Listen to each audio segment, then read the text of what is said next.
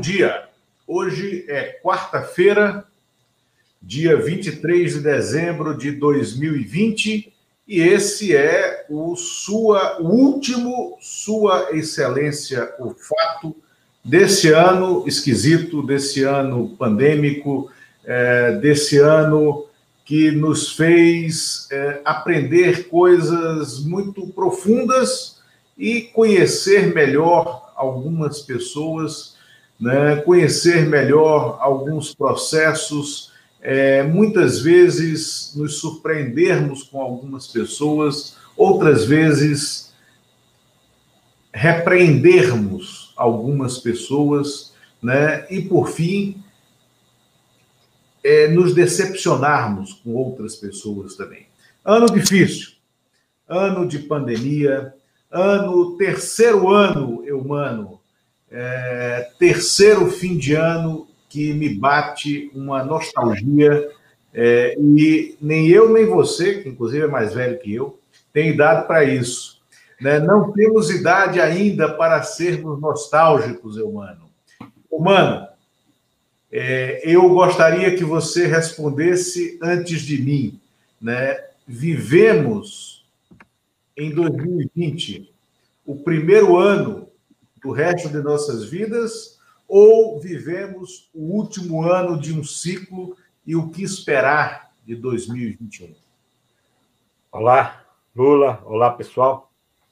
Olha, Lula, é, esse ano de 2020 fugiu completamente de qualquer previsão, né? E acho que qualquer previsão que a gente fizer sobre o ano que vem também aqui, ela vai, ela vai ter um, um, um coeficiente, uma possibilidade de erro muito grande. 2020, ele acho que é um ano, com certeza, é o último, é o, é o próximo ano aí de uma, de uma nova etapa, com certeza. Eu acho que esse ano foi diferente do passado e os próximos têm mais a ver com esse do que esse com os últimos anos. É, acho que na política, Lula, nós tivemos coisas, para fazer um, uma pequena introdução aqui, acho que o que mais me impressionou foi é, ver que o Bolsonaro, é, diferentemente do que era de se esperar de uma pessoa diante de uma pandemia, de tentar unificar em torno de si uma nação, de tentar fazer disso uma maneira, até para exercer o populismo dele, é, fazer, tentar fazer um movimento ali de união nacional, não, Bolsonaro apostou na divisão, Bolsonaro aprofundou a crise política, aprofundou a divisão do país, é, em cima de um fato que não imaginávamos antes, que era você jogar contra, é, você boicotar o trabalho de combate à pandemia, que foi o que o governo Bolsonaro, em diversos momentos, fez. É muito, parece um exagero, mas basta ver que tirou dois médicos do, do, Ministério da Saúde e colocou um general que não sabia o que era o SUS. Então nós estamos diante de um, nós estamos diante de isso, isso me surpreendeu muito. Então nesse aspecto eu acho que esse é o próximo ano, é o primeiro ano de um futuro incerto. Acho que é um futuro incerto. Ele é incerto na economia. Nós vimos hoje saiu o último número de desemprego, desemprego em alta, 14,2%. É, não percebemos nem movimento nem na política, nem na economia, nem no governo para reverter esse sinal. Então, assim, nós vamos, devemos. Posso estar completamente errado, porque as coisas mudam muito, é difícil fazer previsão nesse mundo. Mas não vejo um consenso político para melhorar esse quadro na economia. Eu não acredito na economia melhorando por si só. Então, só respondendo, eu acho que é daqui para frente, Lula. Para trás, é, eu acho que o mundo mudou muito. Acho que é daqui para frente. Eu, mano, é... eu. Primeiro, o cenário com que o país chega ao fim de 2020. O, em minha opinião, é um cenário ruinoso, né? E só existe ruína aonde houve palácio, né? É, e nós tínhamos um palácio em construção, que era o Brasil do futuro. Hoje somos as ruínas daquilo que pretendíamos ser pelo terceiro ano consecutivo, desde 2018, né, é, eu chego ao fim de um ano é, sem esperança. Né? Eu chego ao fim de um ano é, olhando para frente e imaginando o ano que vem será pior. Infelizmente, é necessário dizer aqui: o ano que vem será pior. Né? Não há uma perspectiva. Por quê?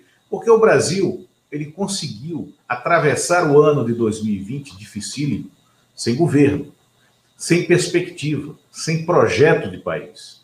Nós não temos governo em Brasília. Nós não tivemos uma estratégia de combate à pandemia, que foi um evento secular, um evento único, mundial, que pôs em risco a vida humana, né? e nós não tivemos uma estratégia nacional é, que jogasse para a união que venceria a dificuldade, que venceria a ameaça. Nós sobrevivemos divididos e dispersos né, a esse ano da pandemia. Nós não temos na economia uma equipe capaz de traçar um planejamento que nos permita é, sonhar com um futuro melhor. Você citou o número de desemprego e é nós estamos hoje celebrando 40 programas de Sua Excelência o Fato. Né? É, em pelo menos 12 desses programas, nós advertimos: o desemprego será maior em 2021. E é, hoje saiu o dado, são 14,2% da população economicamente ativa está procurando emprego, está desempregada. Em 2014, nós chegamos ao final do ano de 2015, né, que já era uma havia uma crise política no horizonte com uma taxa de desemprego que não chegava a 7%, era metade dessa, em 2015.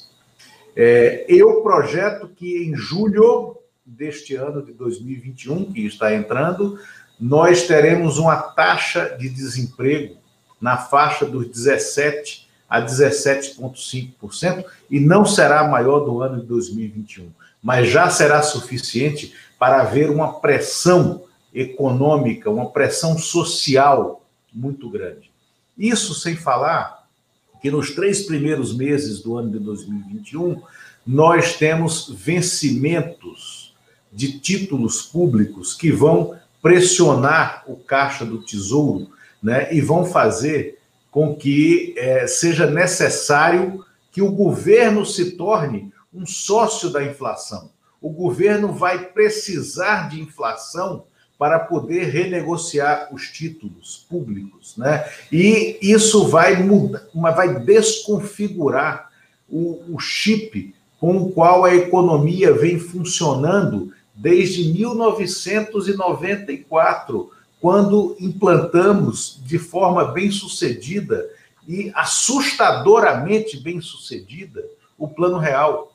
E começamos a construir uma história única de derrota de derrotar a inflação aqui no país e de ter uma moeda forte. O real foi, em 2020, a moeda mundial de uma cesta de 30 que mais perdeu valor no ano de 2020. Né? Então, nós estamos abrindo do ponto. E não existe, é, não existe receita é, urdida por essa equipe econômica incompetente né, que, que trabalha com um presidente incompetente, vil, desqualificado, despreparado né, para vencer isso. Me fala.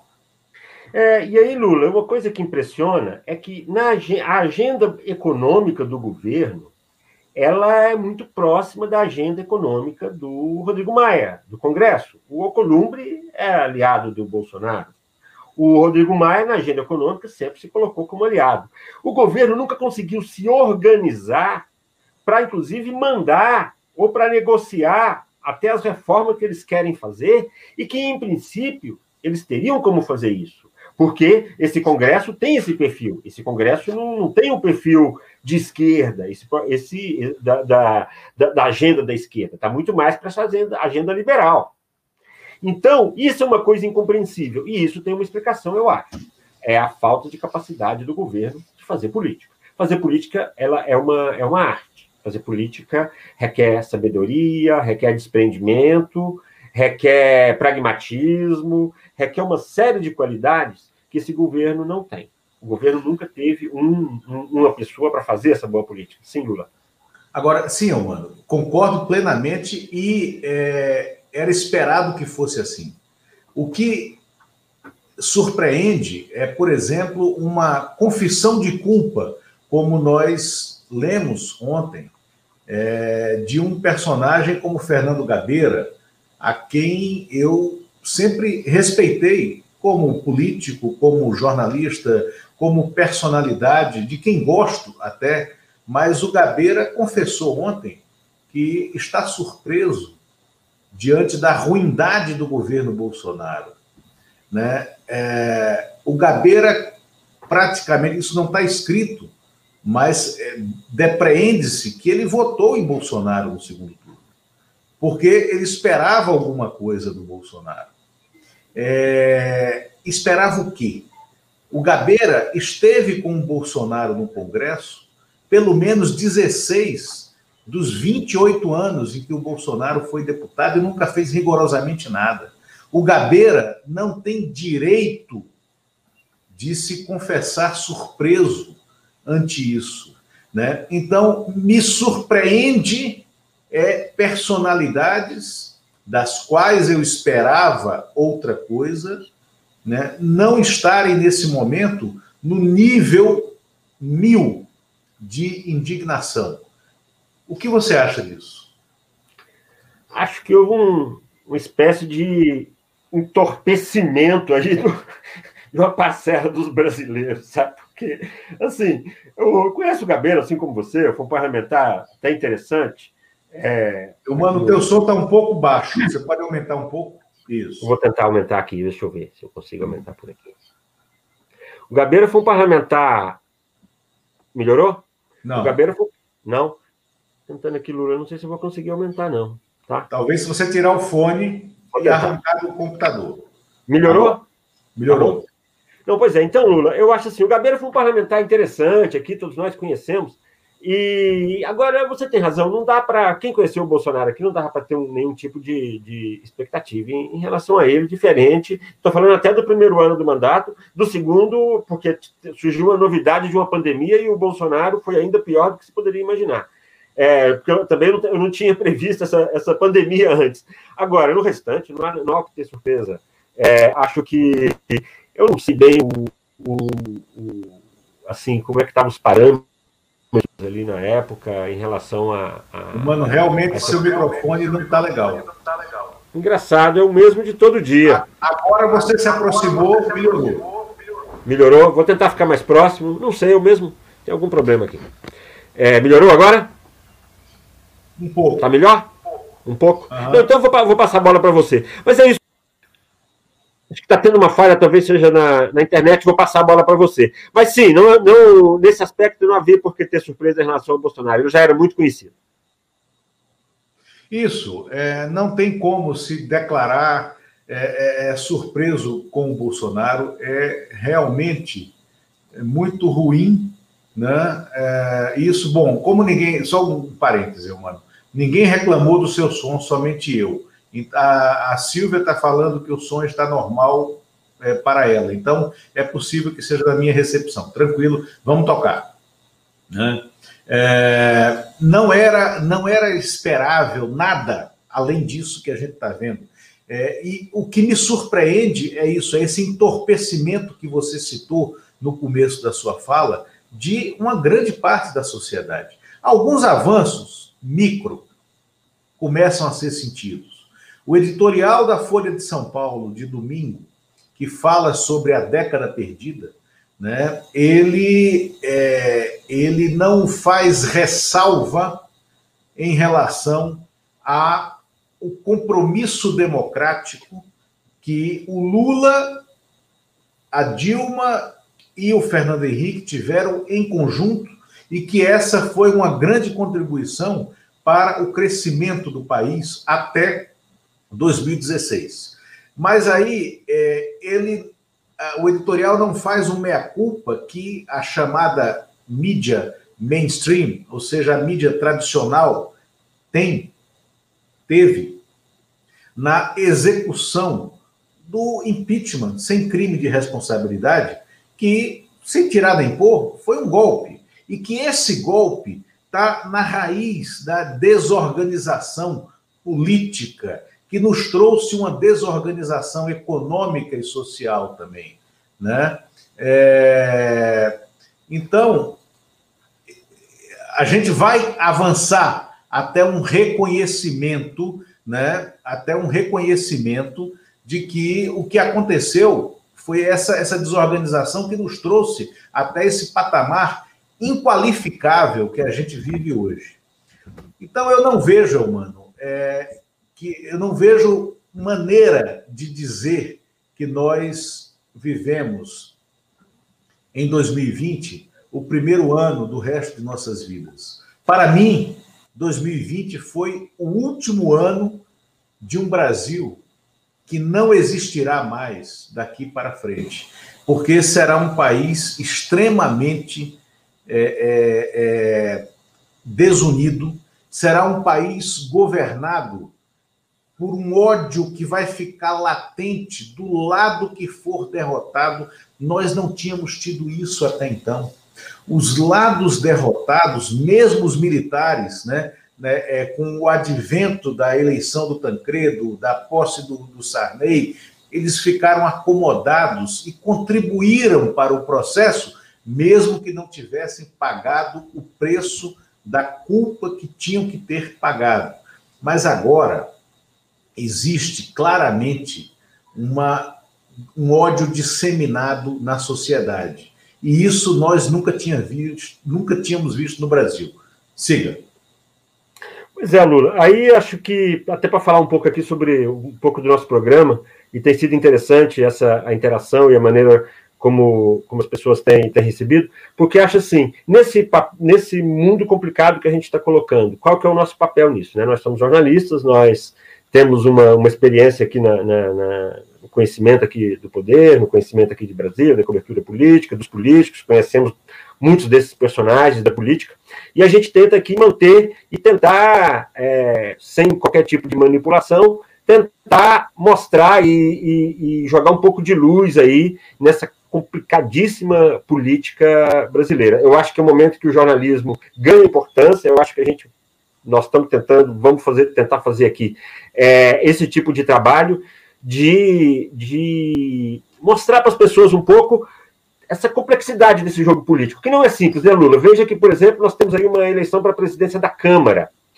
É, o Bolsonaro, que é, discutimos até isso aqui, sobre se ele teria perdido as eleições municipais. Nós temos o Bolsonaro, com, hoje o candidato favorito à presidência da Câmara, é um candidato com apoio de Jair Bolsonaro, que é o Arthur Lira, e que tem apoio até de uma parte da esquerda, até de uma parte do PT. É, então veja que essa complexidade da política, que eu acho que é um desafio para nós jornalistas, mostrar isso para as pessoas, mostrar isso para quem, quem no, nos acompanha. Acho que, quer um exemplo até da, da boa notícia do, do, jornalismo, vi agora há pouco uma, uma, uma reportagem, no, um texto no, no site do Poder 360, do Washington Post, em que eles estão investindo em jornalismo. Vão contratar 120 jornalistas no próximo ano é, o investimento na notícia, na informação qualificada. Então, eu acho que isso tudo são caminhos e nortes que a gente precisa de ter, Lula, até para a gente resgatar a esperança. Porque cabe a nós também, nós que somos comunicadores, também, além de mostrar a dificuldade né, e, e passar esse pessimismo que nós percebemos nas pessoas e que no, nos contamina também, mas o jornalismo serve também para apontar caminhos. E acho que o primeiro caminho para isso é, evidentemente, é, tratar os fatos, separar a verdade de mentira, de fake news, trazer os temas mais importantes em debate. Aproveito aqui até já para agradecer os convidados que estiveram aqui com a gente nesse período e que foram brilhantes, assim, todos que passaram por aqui, o retorno para a gente foi muito grande. É, é, acho que as pessoas que vieram para tratar dos assuntos bem atuais, e nem vou nominar, porque todos foram, foram muito, muito importantes importante para a gente. E acho que esse é um papel, que é esse papel de trazer o bom debate, sabemos fazer isso no nível fora daquela polarização pouco inteligente. Agora, o Lula começou antes. A nossa.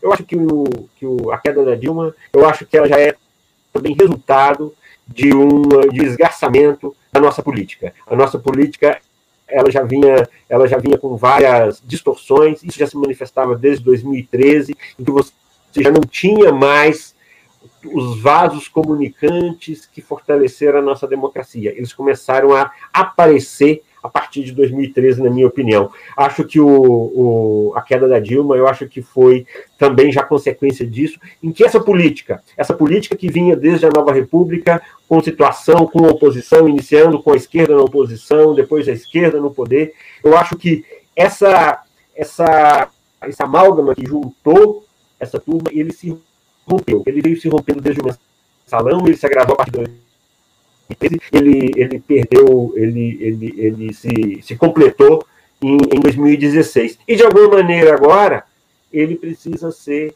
reabilitado. Acho que isso, voltando à eleição na Câmara, há um movimento, sim, da esquerda e do centro em torno do Rodrigo Maia para tentar evitar a, a, a, eleição de um candidato diretamente ligado e apoiado pelo Bolsonaro, que é o Arthur Lira, que vai que vai é, vai ter de carregar essa, essa o que é bom para ele também vai ser ruim para ele, vai ter que atravessar o mês de janeiro com essa, ele vai ter um mês de janeiro difícil pela frente aí para Arthur Lira. E acho que essa discussão que, que é que a gente tentar mostrar, que eu acho que é o nosso papel aqui, tentar, você conhece muito do Congresso, você conhece muito bem aqueles personagens, tentar mostrar aqui o que está acontecendo, quais são esses quais são esses passos. E, enfim, acho que meu som agora não está tão bom mais. E vamos em frente, tá? É, passa a bola para você. Eu, mano, perfeito. Eu só te peço para colocar de novo o fone, né? É, bom, concordo contigo. Eu acho que, que esse, esse diapasão né, é, da, da luta política ficou aberto demais e permitiu, sim, né, é, a, a entrada dos golpistas por um flanco que nós, democratas, deixamos aberto.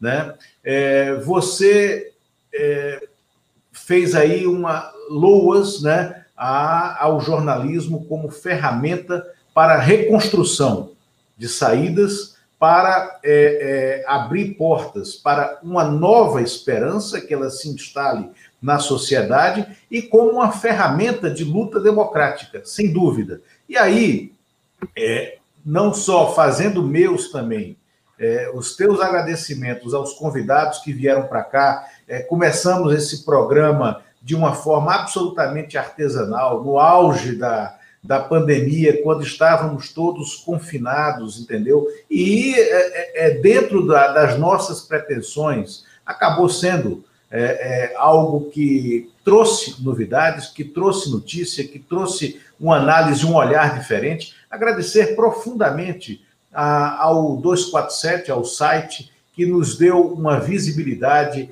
que nos reproduz aos fins de semana, né, a, a maneira como o Atushi nos recebeu dentro da empresa dele, que afinal é uma empresa, e anunciar né, que a partir de janeiro né, de, de, de 2021, eu, mano, na linha dessa construção né, de uma porta jornalística que lutará pelo resgate da esperança né, e pela restauração plena da democracia, né, nós estamos, nós lançaremos, né, junto com outros jornalistas, advogados, roteiristas, cineastas, fotógrafos, né, é, profissionais de comunicação de diversas outras áreas, né, escritores, a uma plataforma, a plataforma Brasília. Essa plataforma Brasília será um hub né, de profissionais que terão um norte, que terão um rumo, que é, é, é a, o rumo da democracia, da luta pelas liberdades, da luta contra a discriminação, da luta contra as diferenças, da luta pelo resgate social e tendo por ferramenta o jornalismo, a comunicação. Isso, é, Sua Excelência o Fato, será integrante dessa plataforma, né, mas que terá um canal né, de comunicação com a sociedade que não ficará apenas né, nesse formato de vídeo ou de videocast, né? É, e de, daremos detalhes a partir da segunda quinzena de janeiro e precisaremos sim da ajuda de quem hoje é telespectador, de quem se tornou telespectador desse programa. Eu mando. É, eu queria, aí, complementando meus agradecimentos, é, foi muito interessante essa interação com todas as pessoas que nos acompanham, a Flora, que está aqui, que está sempre aqui com a gente, por exemplo, e vários outros aqui que estão o tempo todo interagindo com a gente, tem sido muito interessante. E é isso, viu, Lula? Eu, isso aqui para mim tem ainda um, um, um efeito assim quase psicológico. Eu gosto demais de conversar sobre política. Eu fiz isso, faço isso assim todos os dias, com certeza, desde 1982 que de alguma maneira eu estudo e leio e me envolvo e a política é o principal assunto na minha vida há muito tempo. Então, isso aqui para a gente conseguir conversar, conseguir bater bola, trazer as sugestões que essas pessoas trazem para a gente, ah, sempre tem sido muito legal também a repercussão nas redes sociais. Então, acho agradecer muito, mais uma vez, a todo mundo. É, estamos caminhando já para o final, vou fazendo já o agradecimento, viu, Lula? Que tenhamos muito juízo nessa virada de ano, que tenhamos muito cuidado com esse mês de janeiro, com as aglomerações.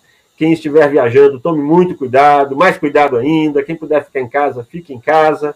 E vamos, sabemos que teremos um ano muito duro pela frente, é, mas que depende da gente também. E acho que conversar sobre política é, de forma amistosa, é, de maneira civilizada, é, eu não tenho preconceitos contra, contra as contra as ideologias políticas. Eu gosto de conversar com todos. É, tenho minhas preferências, tenho minha, tenho, tenho minhas as causas que eu de certa forma acaba a profissão colocando a gente, direitos humanos, essas coisas. É, mas acho que temos aí um, um, mundo grande pela frente. Então, que, é, convidar todo mundo a gente, apesar de tudo, ter esperança nesse ano que vem pela frente. E venham com a gente aqui no, no Sua Excelência o Fato e com essas novidades que o Lula anunciou agora há pouco. Vamos, vamos em frente. Um abraço a todo mundo, um abraço, Lula, um abraço a todos que nos acompanham e feliz 2021 para todos. Bom, obrigado, mano. Feliz 2021 para todos, para quem esteve conosco aqui. Há um público cativo, né? há uma, uma reprodução desse programa. É muito bom sentir isso. Isso, nos, isso que nos animou a tomar a iniciativa né, de é, criar esse grupo, né, de trazer outros profissionais, de pensar em algo que não seja apenas o videocast. Né? Nós teremos, sim, podcasts, nós teremos reportagens, nós teremos entrevistas, nós teremos artigos, ensaios, né? e é, vamos criar um canal a partir daqui. A criação disso, a ideia, o que uniu diversos profissionais em torno dessa ideia foi esse programa, o Sua Excelência, o Fato, que nasceu de uma ideia singela, mas às vezes ideias singelas têm é, é, grandes retornos, né? É, e estaremos aqui em 2021 que eu digo, né, na minha opinião, não será um ano fácil, né? E será um ano do começo de uma reconstrução, de uma reconstrução também democrática. Um grande abraço, obrigado a todos e até lá. Eu mando, um grande abraço. Abraço, Lula. Valeu, hein? Valeu a parceria.